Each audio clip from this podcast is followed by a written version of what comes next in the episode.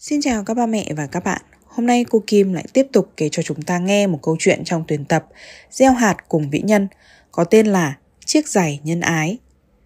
Mahatma Gandhi là vị lãnh tụ vĩ đại, người anh hùng giải phóng dân tộc của Ấn Độ. Ông đặc biệt phản đối hình thức đấu tranh bằng bạo lực mà chỉ chủ trương hóa giải mâu thuẫn dựa trên nền tảng đạo đức.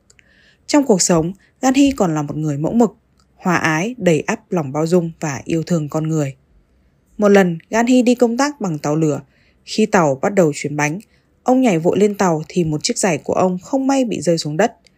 Ganhi không thể nào nhảy xuống để nhặt nó được, bởi tàu chạy càng lúc càng nhanh.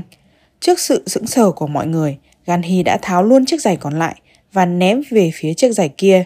Hành khách trên tàu lấy làm lạ về hành động kỳ quặc của ông nên đã hỏi rằng Tại sao ngài lại làm vậy? Ganhi mỉm cười giải thích một cách từ tốn một đôi giày mà mất đi một chiếc thì sẽ chẳng làm được gì cả. Tôi có giữ nó lại, cũng không ích gì cả.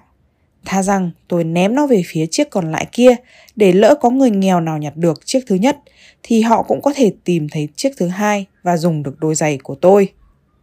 Lúc này mọi người mới vỡ lẽ và không khỏi cảm phục Ganhi, vì chỉ trong một giây ngắn ngủi, người đàn ông điềm đạm này lại có thể nhanh chóng hiểu ra vấn đề và hành động một cách không hề do dự. Điều đó chứng tỏ ông có trí tuệ sâu sắc để biết điều nên làm và nghị lực mạnh mẽ để dứt khoát làm điều đúng.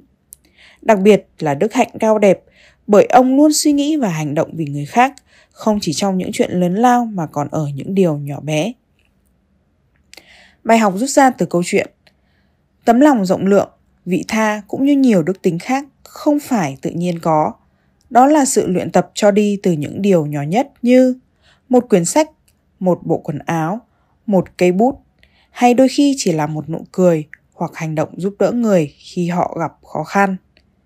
Người không ích kỷ, luôn vì người khác sẽ luôn được mọi người yêu mến, kính trọng, về sau sẽ luôn được mọi người giúp đỡ, gia đình sung túc, đầy đủ. Câu chuyện của chúng ta đến đây là hết rồi. Hẹn gặp các bạn và các ba mẹ vào những câu chuyện lần sau nhé.